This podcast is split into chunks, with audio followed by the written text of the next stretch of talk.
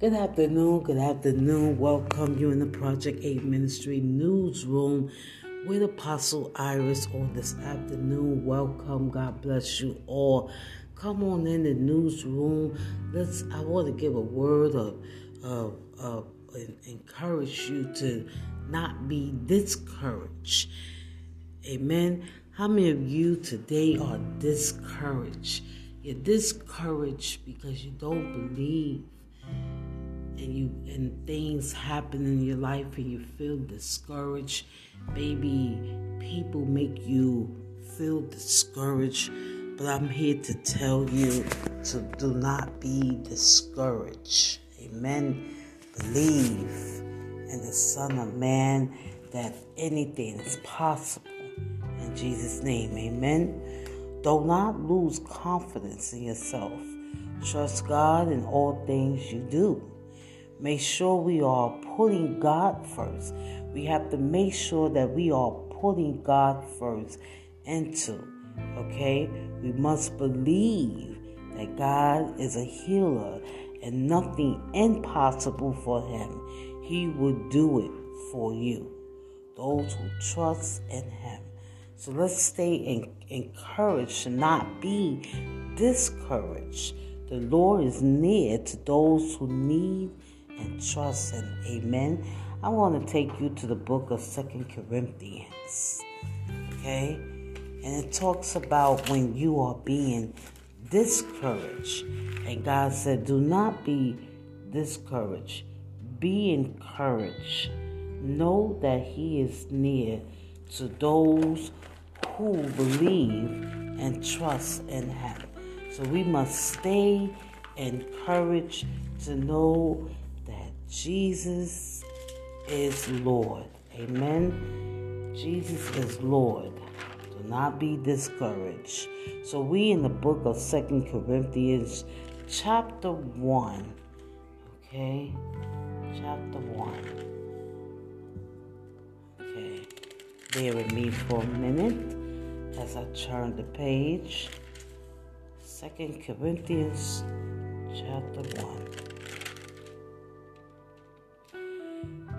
Verses 3 through 11.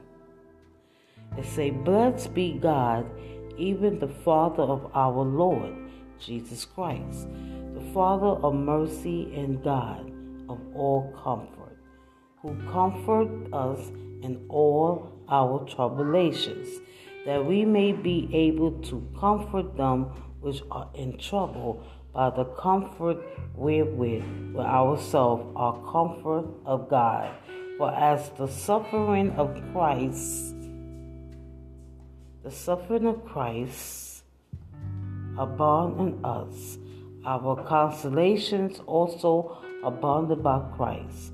And when whether we be affected, it is for your consolations, consolations and salvation which is effectually an enduring of the same suffering, which we also suffer, or whether we be comforted, it is for your collations, consolations, and salvations.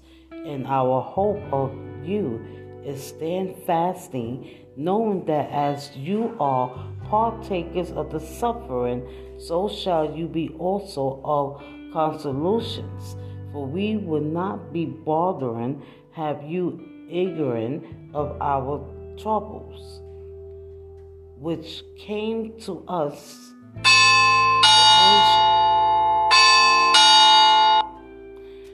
that we were passed out of measure above strength, and so much that we despair even our life but we had the sentence of death to ourselves that we should not trust in ourselves, but in God, which raised the dead, who delivered us from so great a death, and though delivered in whom we trust, that we will yet deliver us.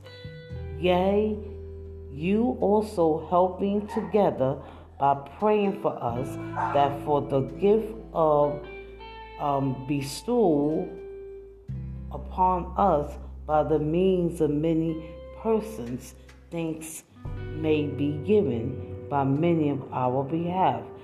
Thanks may be given by many on our behalf. Amen. Let's thank the Lord and be encouraged, not disencouraged. Let's thank the Lord for our suffering.